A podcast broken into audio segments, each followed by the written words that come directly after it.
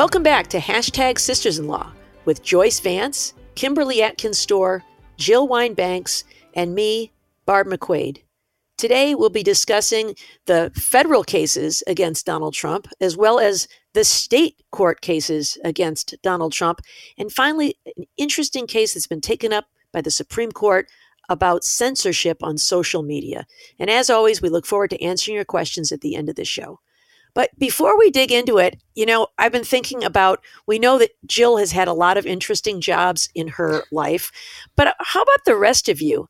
I am curious to know about either the most interesting job you've ever had or interesting side gig or side hustle you've ever had in your life. Joyce, how about you? Have you ever had any interesting jobs that you have not disclosed to the rest of us? So, you know, the best job I ever had was in law school. It was my work study job. And I worked in the law school bookstore at UVA, which was just this real small student run place. Um, for sort of essentials or, or maybe just for law school books. So not very big, not a lot of traffic. And I would sit there for a few hours every morning doing the New York Times crossword puzzle. And as people came in and out, I would make them help me with their clues. And then when they bought what they needed, I would read them their horoscopes. um, it was, it. it, you know, it was so much fun. I think I must have a little bit of the Starbucks barista inside of me, right? Or, or maybe it's the Walmart greeter. I'm not sure which, but I just loved that sort of um, simple, casual interaction with people. Oh, that's excellent. How about you, Kim?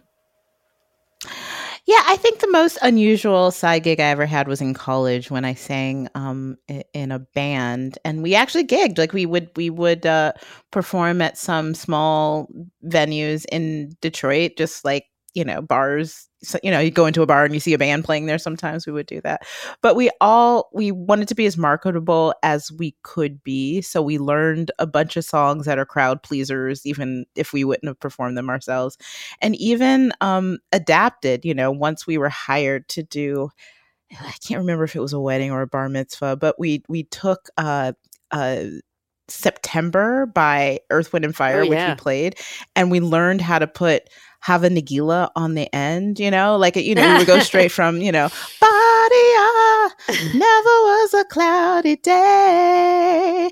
Have a Nagila. Have, I mean, it, it, was really fun. I don't remember exactly what the oh, arrangement I was. love it. But like the crowd would always just like love it, like whenever we did it, which was a lot of fun. But it didn't pay a lot, but it was a lot of fun. I did Oh, I love it. Years and in college. so you were you were the singer in a band. What was your genre? Were you mostly like pop covers was, or it was yeah it was like pop and r&b covers i was one of two it was a male singer too and and me so we were kind of like you know the the pop r&b the, I don't know who has a male and a female singer, um, like Fleetwood Mac or something. I don't know, oh, but man, we would switch it. it. up. But but to this day, when I hear some songs where I was singing backup, I still sing the backup harmony because that's I'm so used to that being my part when a song comes on. Oh, that's awesome! And what was the name of your band? We didn't really have.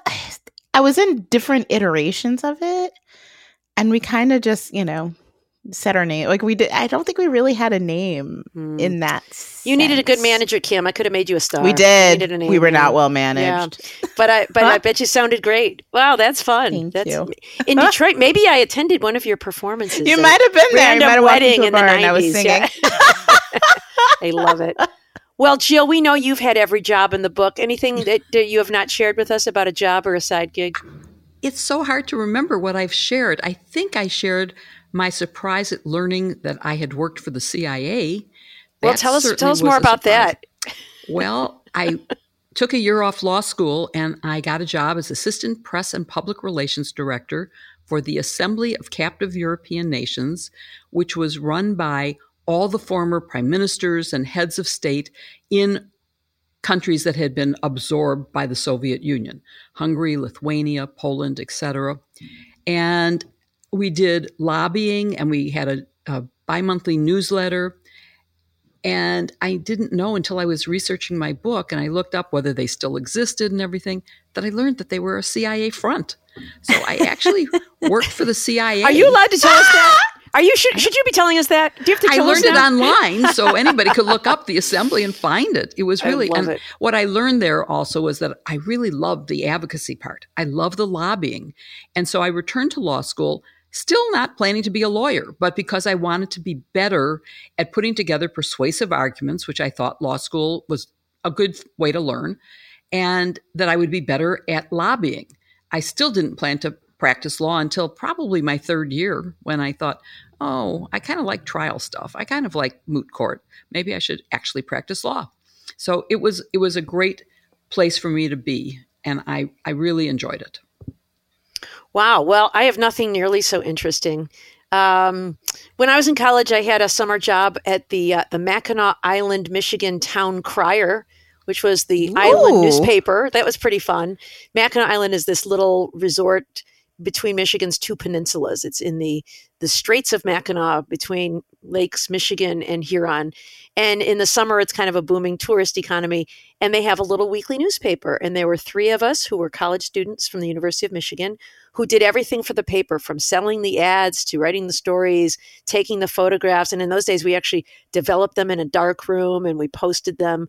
And so um, it was great fun. It was also the site of my life's most embarrassing moment, which was when the then governor's staff called on a Saturday and I was in the, the newsroom and they said, We've got a breaking story for you. The governor just hit a hole in one on the big Grand Hotel golf course. And I thought, This is my scoop. This is the big break I've been waiting for in my journalism career. I'm on it. So I got on my bike because there are no cars on Mackinac Island. And I raced to the site of the golf course. And there they were at like the fifth hole by now or something. And uh, I, I ran out and I found them and I had my camera. And I, I had the governor pose in various poses in his backswing and his follow through and took all these pictures. And, uh, was very excited to report this big story.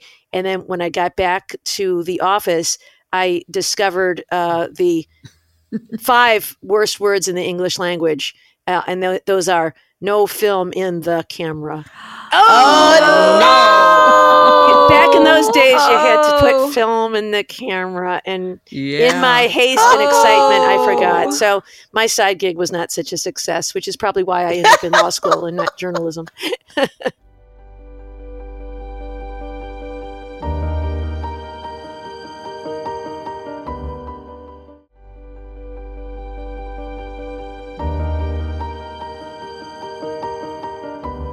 So, as we've already said, this was a very busy week, and we try not to do an all Trump show, but this time we have to have two segments about Trump one for the two federal cases and one for the Georgia case. And in terms of the Mar a Lago case, let's start with that. Um, Barb, it isn't charged in the Mar a Lago indictment, but we just had some new reporting about an incident at Mar a Lago it was breaking news on Wednesday and it raises national security concerns, so I'm turning to you as our expert on national security. Reporting is that Trump shared potentially sensitive information about nuclear submarines, including how many um, nuclear warheads they carried and how close they could get to Russian subs without being detected. He shared it with a member of his club, a billionaire from Australia, who then spread it far and wide. The estimates are between 40 and 60 people. so give us the details of what he shared, your expert opinion on the risk of his sharing such information, and why you think it wasn't part of the indictment you know, for for those who say that Donald Trump is a walking national security risk, this is what they mean. Um, this is really unbelievable, and it is. If these allegations are true, this is a crime. This is an indictable crime.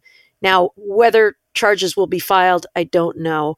But it is a crime not just to possess and or disclose classified documents. It is also a crime to disclose classified information and it can be conveyed orally as it appears to have been here. In fact it was this australian businessman who said he, i don't think he should be telling me this who reported that he was told these things. Uh, so it's absolutely a crime. I, I will say though it can be difficult to prove a case like this just because uh, there isn't any documentary evidence. And so you would have, you know, you'd have to have this Australian businessman testify about what he heard. He doesn't know what level of classification this information is or whether it really is classified. He just knows that Trump kind of looked around uh, and then sort of whispered it to him as if this is something I shouldn't be telling you. So, was it really classified or was Donald Trump really puffing about it? It's hard to know. But it related to nuclear submarines and the number of warheads that are on them and other details that are kept confidential. I think it even included uh, how far they can get or how close they can get before they can be detected. So, the kind of information that could be used by a hostile foreign adversary to the detriment of the United States. So, it's potentially extremely dangerous stuff. But I, I think one way it could be used against Donald Trump rather than in a standalone case is as further evidence you know there's uh, something called 404b evidence that gets used in criminal cases and that is evidence used to show that a person um, has a modus operandi or an intent to commit that crime, it could be used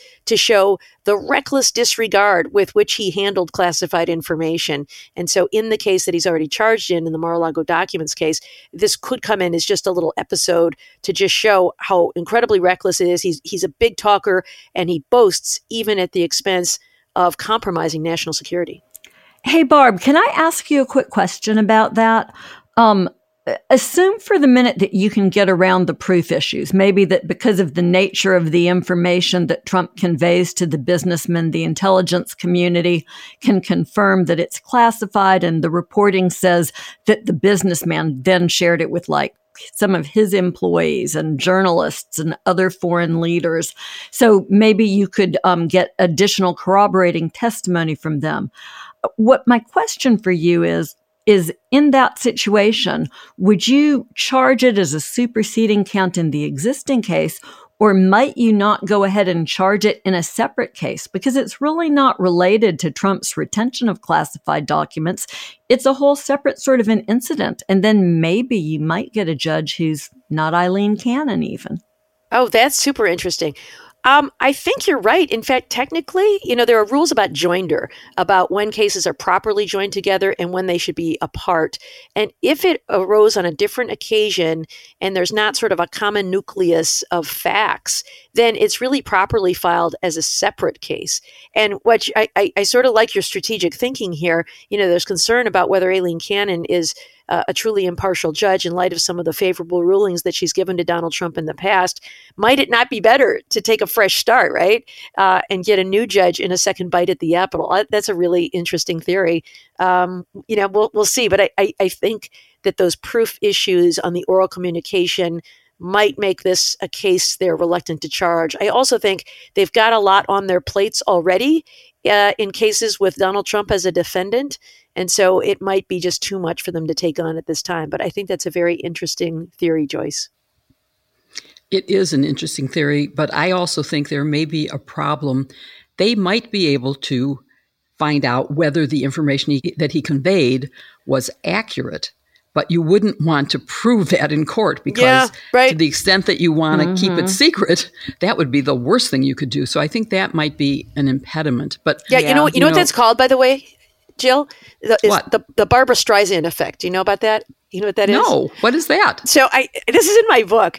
Um, the Barbra Streisand effect is she was angry because some photographer took a picture of her private home, like in Malibu or something, and um, put it on the internet. And so she was really mad. So she sued him.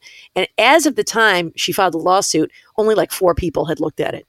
But once she filed the lawsuit, like four million people looked at it. Right. so, you know, be careful what you highlight, uh, lest you make the problem worse. And that is known as the Barbra Streisand effect. So I agree with you that in a case like this, they may not want to go through a case that will just highlight these facts because of the Barbra Streisand effect. Right. So let's go back to the actual case that was filed, um, and Judge Cannon, who is oh, the judge no for fun. that case.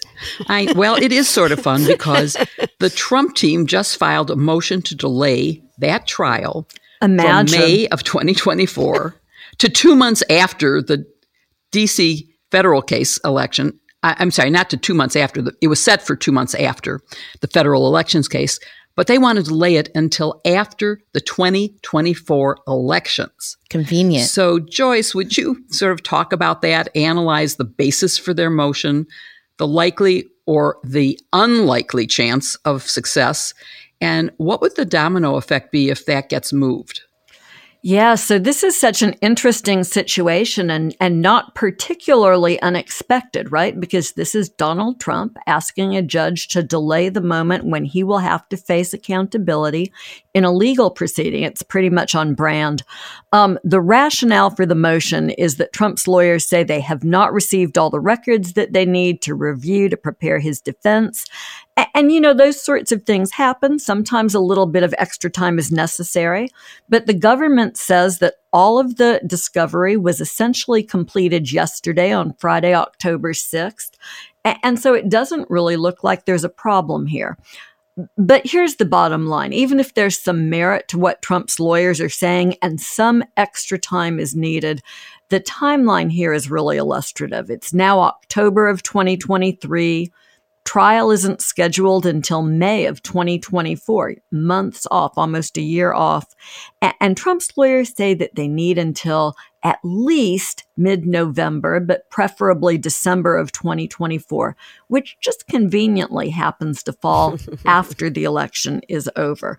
Um, y- you know, even if everything that they say about the government delaying in discovery is true, that request is crazy. There are months here before the trial is scheduled where that could be worked out. They've not offered any reason that it can't be worked out. If the judge thinks the government has been dilatory, she could enter an order tomorrow and give the government three weeks to fix its problems or face having some of its evidence excluded. There are a lot of ways that um, uh, to handle this that don't involve denying justice to the American people. Um, so if this was any other judge, I would feel safe predicting an outcome. But it is Aileen Cannon. She does not seem concerned about delay in this case, so I'm not going to predict, but she has entered a stay on some of the CIPA deadlines, the classified discovery deadlines, while all of this is in play, which just seems absolutely nuts to me. Um, cascading schedules if she does go ahead and delay the trial. You know, part of Trump's justification for the delay here is that he's got all of these other tight trial timelines. His lawyers are very busy people. Um, but all of the judges have been in communication. There's been some reporting on that. They seem to have carefully scheduled the cases around each other so that they don't overlap. And, and this seems like a particularly poorly taken complaint by Trump. But one interesting thing that could happen, let's just say that Aileen Cannon is true to form and she does give him a delay, then there's all of a sudden this big open block yeah. of time that's been um, held in May. And some other judge might decide to insert an additional proceeding in there. So, um, you know, be, be careful of what you ask for, right? Absolutely. I think that is the absolutely right premise. But somehow it made me think about the fact that Donald Trump showed up in New York for the first few days of his fraud trial. And I have believed that the only reason he showed up is because he was supposed to be deposed, and it was his way of delaying the deposition. The deposition was now set for next week, and guess what he did? He got rid of that case. He was the plaintiff against Michael Cohen, and rather than be deposed, he gave it up. So he uses different delay tactics for sure. But Kim, I want to move to the DC federal elections case, which is set for trial in March of 2024. And that would have been, or may still be, hopefully, two months before the Mar a Lago trial. And since your home is now DC, we want to talk about the broad outline of the motion that Trump's lawyers filed to dismiss the elections case. They based the motion on a sort of um, a never directly decided claim of total immunity for anything Trump or obviously any president does during his presidency. And it sort of reminded me of what Nixon said to David Frost in an interview that if the president does it, it's not illegal. Uh, no court has ever held that. Uh, but so, it, Kim, if you could talk about what's going on in that case and what this motion is based on. Yeah, so much of what we talk about in this context, Jill, as you know, it references back uh, in my mind, and I know yours too, about um, the Watergate era. But there is not, in fact, a court case called Nixon v. Frost, which holds that. that there is nothing that holds that. Still, uh, in a 52 page motion, uh, Trump's attorneys suggest that he has presidential immunity from prosecution for actions performed within the quote outer perimeter end quote of his official responsibilities. And and those are acts that according to them and i'm reading from this motion okay this is me reading from the motion these are acts that are from quote the heart of his official responsibilities as president um, in in doing so, meaning in bringing this action, uh, they claim the prosecution does not cannot argue that the pre- that President Trump's efforts to ensure election integrity and to advocate for the same were outside the scope of his. like what? Like, you know how these attorneys have already gotten in trouble for making arguments that are absolutely ridiculous and have been admonished to like act like you know serious attorneys in the proceedings before them. I wouldn't be uh, surprised if this is met with that kind of reaction. First of all there is no like it, even if you're trying to say the outer perimeter of anything that a president might touch that would be really broad immunity. I, I don't think that's anything uh, that anyone has compl- contemplated for a president. Secondly he wasn't trying to ensure election integrity. He was trying to overturn the results of an election. And even though, like we talked before about the Hatch Act, and that's how Mark Meadows really his claim of um, immunity really got torched because you're not allowed to do campaign stuff. You're, you're federally um, prohibited from doing campaign stuff from the White House. Well, the president is not covered by the Hatch Act but the idea of it remains in place that you are not supposed to be doing campaign stuff. Campaign stuff is never within your official uh, duties. That's why you see presidents, just like everybody else, step outside before they make uh, phone calls about their campaign, you know, do things from headquarters instead of doing things from the White House. This is a pretty foundational principle. And if I mean, this claim that all of this is covered under some sort of imaginary privilege is just nonsense. Man, it sure is. And Barb, um, does this ignore his obligation when he is told that there's no fraud that would change the results um, to prepare for a peaceful transfer of power? And isn't this, you know, Kim mentioned that the Hatch Act doesn't apply to him, but it did apply to Mark Meadows. And the court said that was one of the reasons they wouldn't transfer his case to federal court because it was not within his the ambit of his responsibilities. Yeah, if you read the uh, motion here, it um, it does a little sleight of hand because it talks about you know what Kim was just saying this idea about the outer perimeter of the official responsibilities of the president. And I think when we think about what the president's duties are you know I think sometimes we think of it as this all powerful leader of the country who controls everything and can do whatever he wants but that's not right. Uh, and then they talk about how the president has and they say the sacred obligation which is sort of creepy to refer to it as sacred because right because there's a separation of, of, church and state in our constitution. Yeah, but that so the, the founders the founders tasked the president and the president alone with the sacred obligation of taking care that the laws be faithfully executed. That is true but it is the federal laws that should be faithfully executed and that's why the executive branch has all these agencies and law enforcement uh, to execute the laws and take care that it be faithfully executed.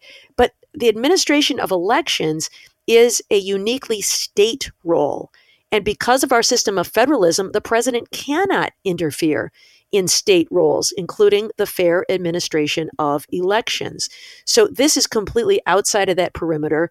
Um, and w- what the judge talked about in the Meadows case was that when Meadows got involved in Georgia, just as if the same argument could be said about Trump being involved in Georgia, he was not governing. He was campaigning.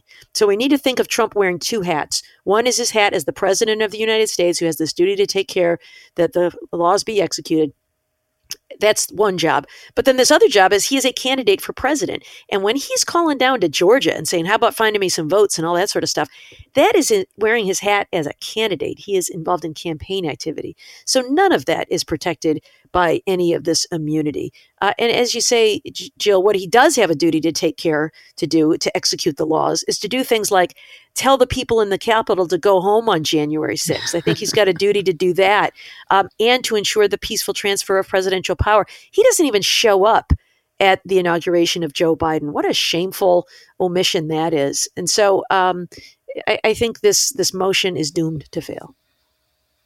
So, Joyce, let's follow this up because the argument from the Trump team raised some questions for me, even though I read it carefully. But I couldn't tell whether they were arguing for total immunity for anything he did while he was president, skipping whether it was part of his job as president, or whether they're just ignoring the difference between official presidential acts and candidate conduct and the differences between culpability in civil and criminal cases. And you are an appellate expert, but looking at the cases, they're citing a lot of civil liability cases, not anything that has to do with criminal conduct. And um, so, you know, if we look at Nixon v. Fitzgerald, it's civil liability for acts. And uh, the same thing as in the Clinton case, that was something he did before he was president. Um, so, can you clarify what these previous cases say and what Trump's lawyers are arguing? And um, I recommend everyone read your Substack about the interlocutory nature of this motion. And I know you'll explain that uh, to our audience. And we should put your civil discourse newsletter in our show notes so that they can read the full explanation. Um, you know, thanks, Jill. That that's nice. And and I have to say, this is a 52 page motion that they filed. I read it carefully. Um, I had conversations with some friends who are Supreme Court advocates because I think in some ways it's difficult to understand. You're absolutely right when you say it's confusing. I didn't like it structurally. I had to bounce back and forth to try to make their arguments for them. And I don't say that critically. I mean, I just say it was tough for me to figure out what their precise argument was.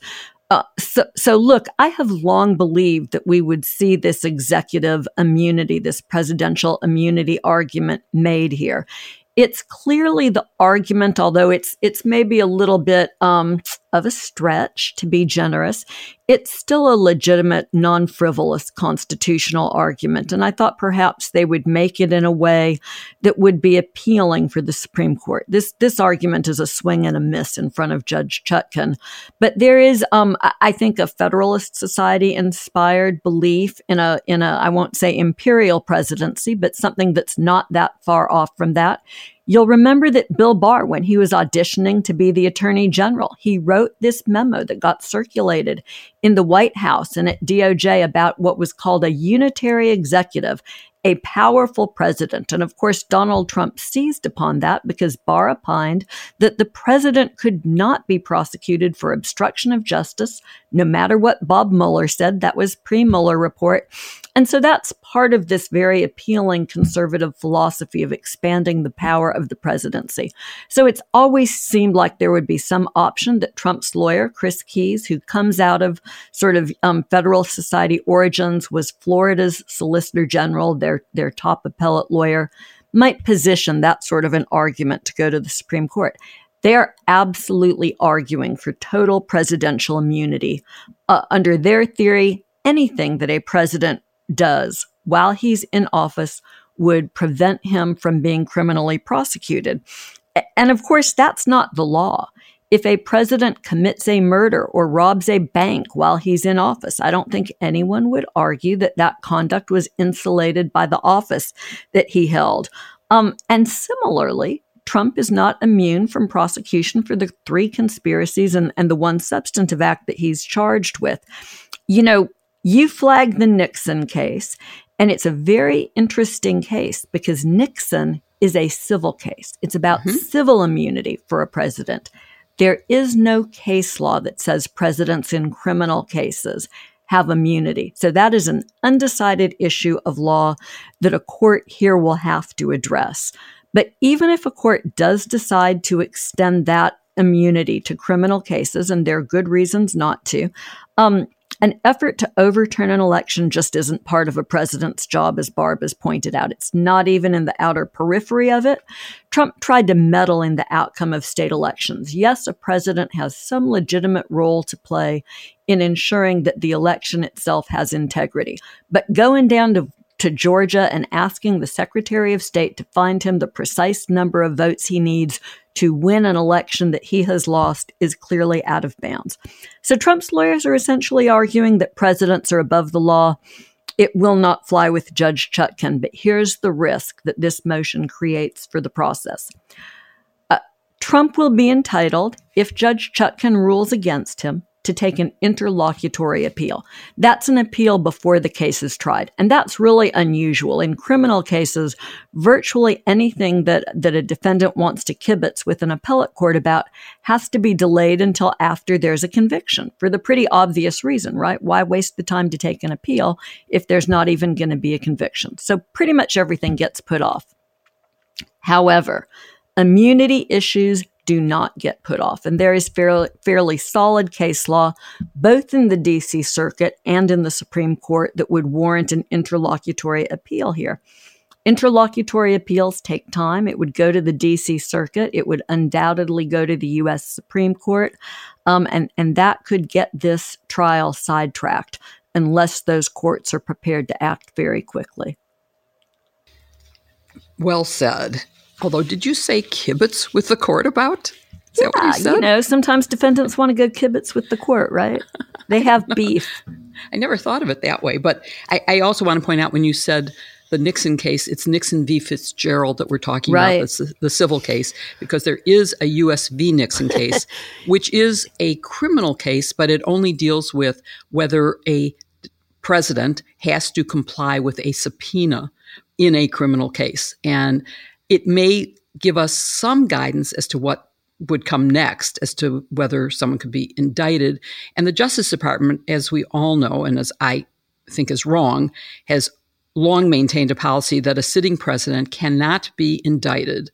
But this would expand that so far beyond because it has always been believed that he could be indicted for anything he did during or before his presidency or after once he was out of office. And I hope that we get back to that sometime. But um, Kim, do you think Trump's conduct charged by Jack Smith in this election case is conduct even remotely within his role as president?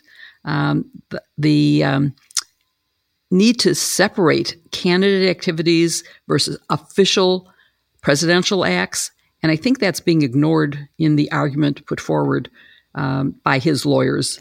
Yeah, I mean, think? I I think that even if you're giving, you even have to give this a very, very generous reading, even to get to the political, right?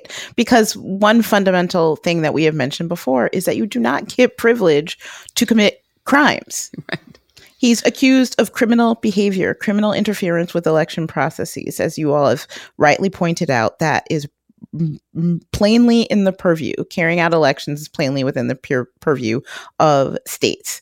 So that was not his job yeah, he can campaign, he can urge people to vote, he could do all that stuff, but he's got to do it outside the White House. There is nothing here that he did was privileged, getting on the phone and demanding just enough votes be found in order to push him over the the limit in order to change the results of the election. Nothing everything that's alleged is illegal. So no, none of this is privileged. That this is going to fail.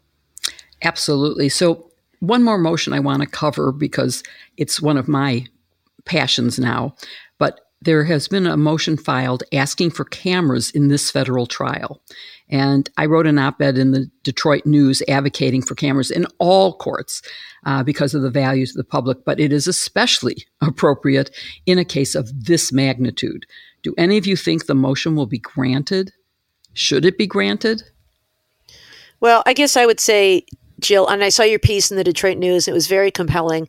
I think there's a strong public interest in seeing what goes on in these cases, especially in light of Donald Trump's propensity for disinformation and to spin things in ways that are not accurate. And so I think for the public to see for themselves, it would be very valuable. That being said, I'd be very surprised if they grant it just because there is this very strong tradition in federal court against cameras in the courtroom. Most of the judges are I've talked to about this topic are adamantly opposed to it. I think they worry that it will somehow uh, diminish the uh, you know dignity of the courtroom in some way. So I'd be surprised if it happens. I don't know if others disagree. You know, federal judges live in a little bit of an ivory tower, and I think they're not always in, in touch with public opinion.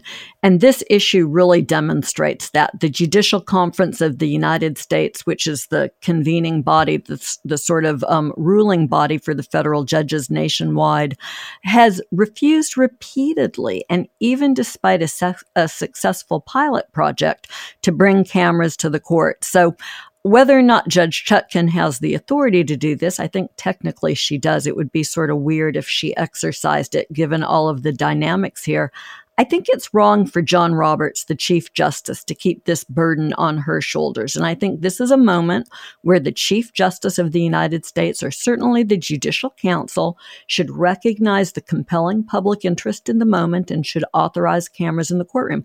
I think it's a dereliction of duty for them not to do that in this situation.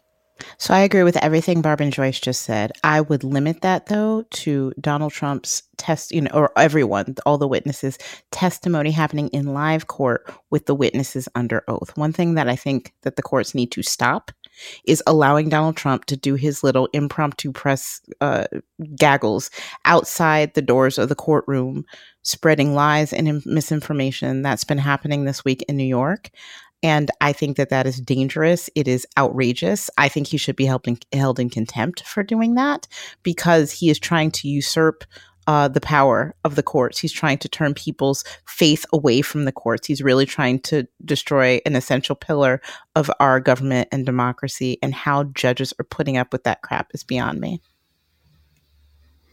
So I think we're pretty much out of time, but so I'm just going to mention that these weren't the only motions this week. There was uh, a motion to recuse Judge Chutkan, which was lost. There was a motion to dismiss the New York criminal case, the business records for hush money to Stormy Daniels, on the grounds that it took too long to indict him. It's not a, a statute of limitations case. It's just, it took too long. And then there was a motion to, to delay the civil fraud trial, which is, of course, underway. Um, and I don't think that will happen, but I think it's something that we all need to watch.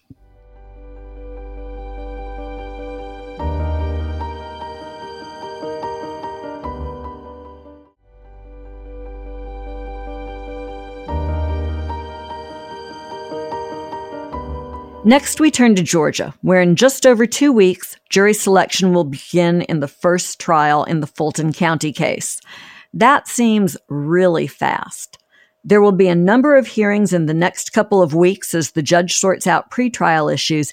And in the midst of that, Barb, there's reporting that the district attorney has sent plea deal offers to a number of Trump's co defendants. What do you make of that news? Yeah, uh, that was interesting news. And I guess it's not surprising, really. I mean, this is about the stage when most often a prosecutor does send plea offers out to defendants. You know, shortly after arraignment, after you have sent all the discovery material so that the lawyer can sort of assess the strength of the case, that is kind of a routine thing to send out plea offers to co defendants. We had one accept the plea deal we saw last week, the first guilty plea. And boy, that's just got to have a powerful effect on the other defendants to see the deal he got, which is quite favorable, and to think about if I can get in the door now, I might be able to get out, away with out, out going to prison if I am willing to testify truthfully. So this is the time for those negotiations to occur. So this strikes me as a, a very uh, expected, normal, and routine practice at this stage of the case. Yeah, I think that's right. I'm sort of waiting with bated breath to see if anybody else will take uh, the DA up on her offer. You know, Sidney Powell has to be thinking long about now about whether she wants to spend the next couple of decades in state prison in Georgia, and I've I've got to believe that the answer is no if she's um, being sensible. But so Jill, assuming that that first trial does start at the end of the month, it does feature those two lawyer defendants, Kenneth Chesebro, the Cheese, and Sidney Powell. And assuming that they don't plead guilty, they do go to trial, Trump will not be there with them. He's not being tried alongside them. Will we learn anything about Fani Willis's case against Trump, or will that stay behind the curtain for now? I think we will learn something about the case because they are charged in an overarching conspiracy that includes Donald Trump. And there's every reason to introduce the evidence about his role in this case. Um, and I think you're also right about Sidney Powell being in really big trouble because the person who pled or pleaded, depending on pled. I'm, I'm a firm firm believer of pled. Okay, who whatever. Um, that was someone who is directly involved in a scheme that's part of the conspiracy that involved Sidney Powell. So he's going to testify against her and it's going to look really bad. So I think we're going to learn a lot about the overall case. And it may be that after that, a lot of the plea deals are going to start coming in, not only because people don't want to spend the money on defending, but because they see the power of the evidence that's been presented. Yeah, I think that's a great point. You know, Fani Willis has said that her case is the same. Every time she tries mm-hmm. it, she's got to prove the full conspiracy. Some of the defendants may or may not like what they see once that evidence is is on the table. Um, but so, Kim, we learned this week a little bit about the substance of that case and just how good it is. Um, the DA is going to call at least six witnesses who reside out of state. And we learned about that and some of the substance of their testimony because this is unlike the federal government, whereas a federal prosecutor, I could subpoena any witness nationwide um, and, and make them come in to testify. Fani Willis, if she wants an out of state witness, has to apply to the court for something called a certificate of need. It's sort of a subpoena substitute that then goes to a judge in the witness's state of residence for approval. And then it functions more or less like a routine subpoena. Um, what did you think was interesting in what we learned about the out of state witnesses she intends to call? Who do you think has interesting testimony to offer? Well, I think they all do because the list includes people that are just uh, as essential to this alleged plot as uh, Chesebro, the cheese, and Powell, the Kraken releaser.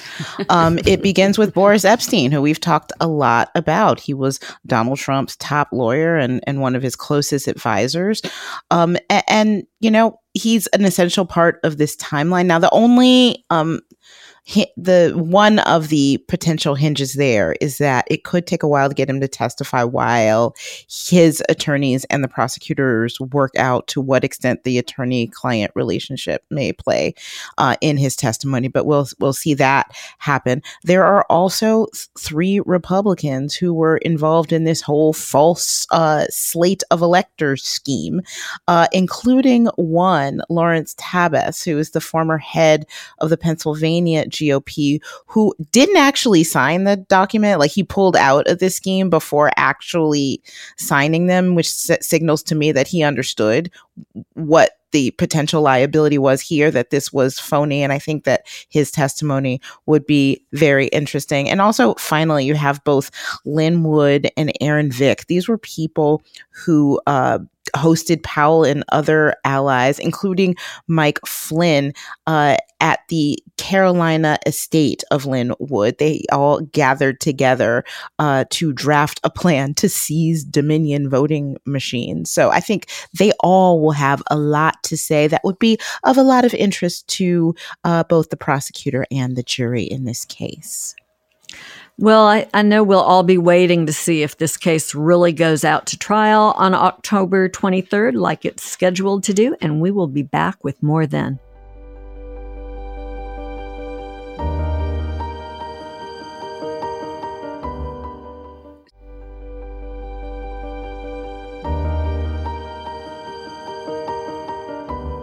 So the new Supreme Court term is underway, and of the many cases on its docket includes a battle between social media giants and state Republicans in Florida and Texas who want to rein in what they call anti conservative bias in those social media companies' content moderation policies. So, Jill, I think our listeners know that these laws that were enacted in Florida and Texas and aimed at Twitter or X or whatever they call that, uh, and Facebook and other social media uh, giants. Eh, those laws were about politics, right? They weren't really about policies. And you, you can weigh in on that aspect too. But what is the legal justification that they offer these state Republicans for having the right to try to regulate Facebook and X and other platforms like that? So it is definitely political.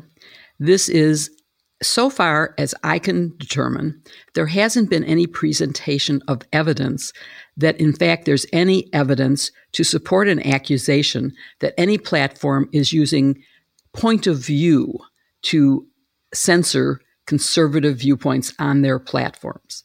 Um, and that, to me, is sort of a missing element of this, where they need to get that done. The court has taken up two questions in there's two cases. Um, and one is from Texas and one is from Florida. And there's a split in the circuits because one upheld a stay on the new law going into effect and the other did not. And so that's why it got to the Supreme Court. Um, the questions before the court are whether you are denying equal access to these platforms and whether you have to explain all of your rulings about whether or not um, you have done this for illicit purposes. Um, and for me, the media does not have the right, according to what is being argued here, to deny public undifferentiated service. But of course, we know that, for example, in Mastercake, you can, because if the platform doesn't like a certain viewpoint, their service can be cut off. Um, and in terms of it being a explanation required, the platforms are arguing that it is unduly burdensome, and that is the standard. So I think before we can answer all these questions, we need a fact trial. But um, the the argument seems to be from the other side that this law violates the First Amendment by compelling publishing views that the platform doesn't agree to, and that the reporting is burdensome. I find those arguments much more compelling than anything that is being argued on the other side. Um, and the other side is saying it's a public accommodation, it's a carrier, so they cannot dis- discriminate against any users. And of course, the um, the media platforms are saying it is not anywhere near like a public accommodation, and um, that you can't limit publishing speech. And they're saying, well, they, the answer from the laws, the lawmakers, is that we're not limiting your speech. We're limiting you from limiting the speech of users of your platform. And the answer is you can't force anyone to publish or disseminate views that they don't approve of. Think about if it was applied to you, Kim, as a uh, journalist with a newspaper. The newspaper doesn't publish every potential letter that it gets or any op ed that it gets submitted, you have a right to discriminate in who you will publish. And there was an argument made that, well, that's because there's limited space in a newspaper. And that's what makes it different. And that there's unlimited space on social media platforms. But I think when you get down to the fundamentals of the First Amendment and the right of the press and the right of free speech, that doesn't apply. And so I think the argument is pretty good on the side of the uh, complainants about the laws. Yeah, and we're going to talk a little bit more about how this might apply to the free speech uh, free speech uh, realm in a little bit. But Joyce, uh, uh, let's let's go to you. Uh, Jill anticipated my question from to you, which is what the what's the view of the social media companies? What do you think? what is that, and what do you who do you think has the better argument? Yeah, so it's such an interesting argument because the companies are arguing that the Republican backed measures in the states violate the free speech rights of social media companies by limiting their freedom to decide how material is presented and requiring detailed explanations for content moderation decision. And I think Jill has the perfect example here when she talks about how that would apply to you um, as a reporter you know the the media so they've actually formed into groups and they're represented by as sort of as as group entities. They argue that the laws would impose onerous requirements and put the platforms at risk of being overrun by spam and bullying. That's maybe a little bit ironic when you think about it because of course elon musk on the site um, formerly known as twitter is fairly aligned i think with what these uh, laws would seek to accomplish. And so it's I think, interesting to watch this appeal progress and see if all of the parties will stay aligned the way they currently are. But although there are interesting arguments on both sides, as there often are in cases that reach the same, the Supreme Court, the First Amendment principles seem to me very important here. And if the social media platforms were to lose this case and states were able to impose these sorts of rules and restrictions, I think we would be living in a country with a very different First Amendment environment when it comes to the media than what we've had traditionally. I think it would be a very disturbing development. And, you know, call me a hack eyed optimist. I just don't think even the Supreme Court will go there. So, Barb, the DOJ has weighed in uh, in in this case, as it often does, but and they are siding with the social media companies here. But but wait a minute, didn't we just talk a couple episodes about the fact that the Biden administration has gotten in its own legal trouble because it stands accused of meddling in the matters of content moderation at these very businesses. So, how does the administration thread that needle, Barb?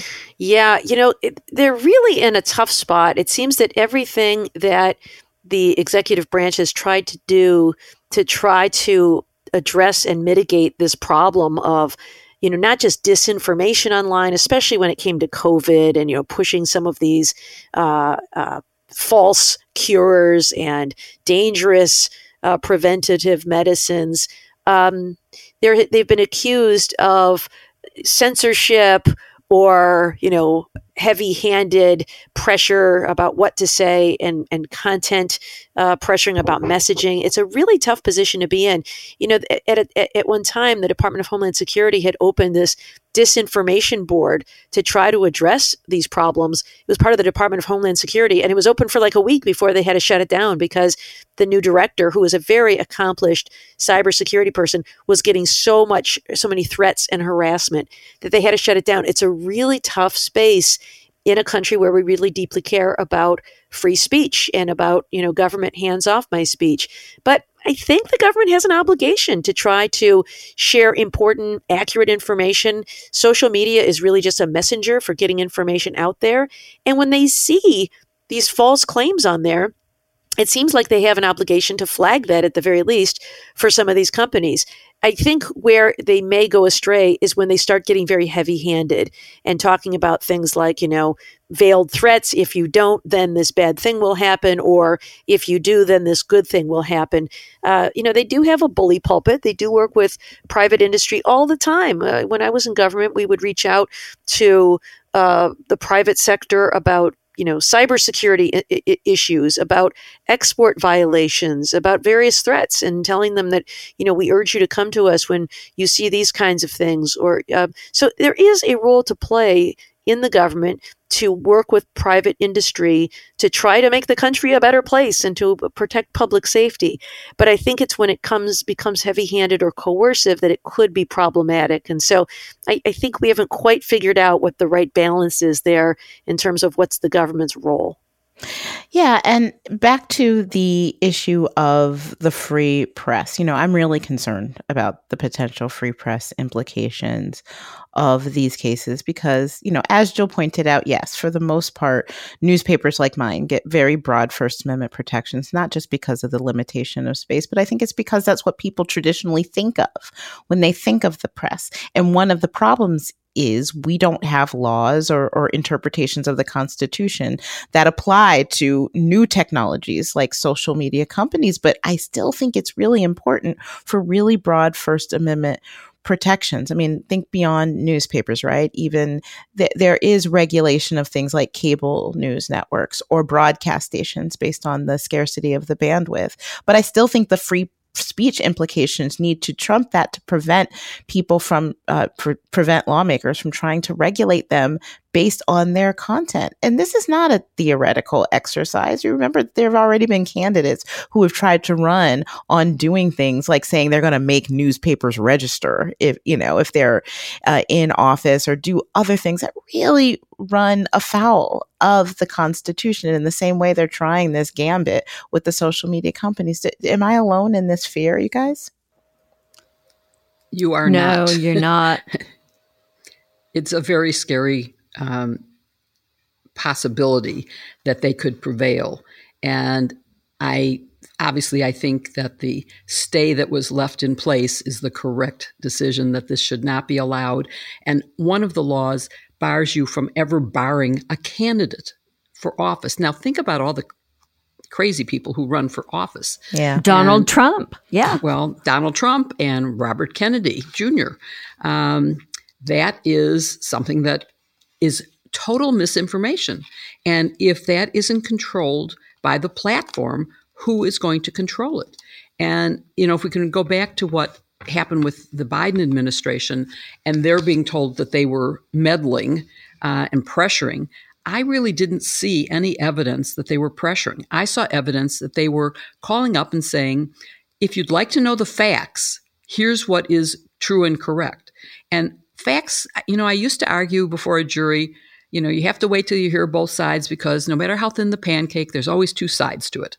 Well, now that there's alternative facts, I no longer think that's true. I think there is only one set of facts and the rest are just garbage. And so we have to be careful about that.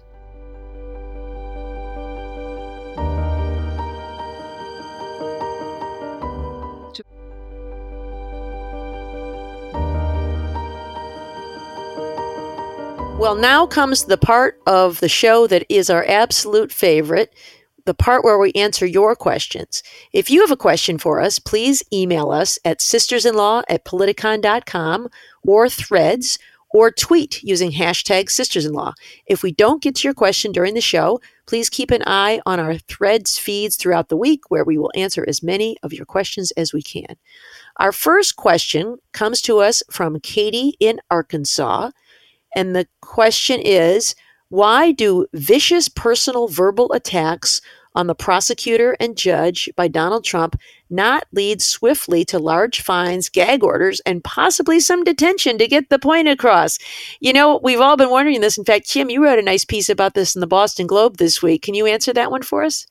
Yes. So we have seen both state and federal prosecutors ask for, and in some cases be granted, gag orders against the former president, uh, limiting what he can say publicly about the case that's going on, limiting what he could say about certain individuals. And that is the first step to me in what needs to happen in this case if the shenanigans that Donald Trump seemed to be engaged in continue, which I think he ought to be held in contempt. Now, I can understand why prosecutors and judges may be um, wary of seeking and holding Donald Trump in contempt because what he's trying to do is disparage the entire entire legal system. Because right now he sees that as his adversary, and we know any time he sees an av- adversary, he thinks he needs to destroy it, even if it is a branch of our government and that that is really dangerous. But by being held in contempt and by you know having to pay a fine or even being put in jail what that will do is only reinforce his claim of being a victim here.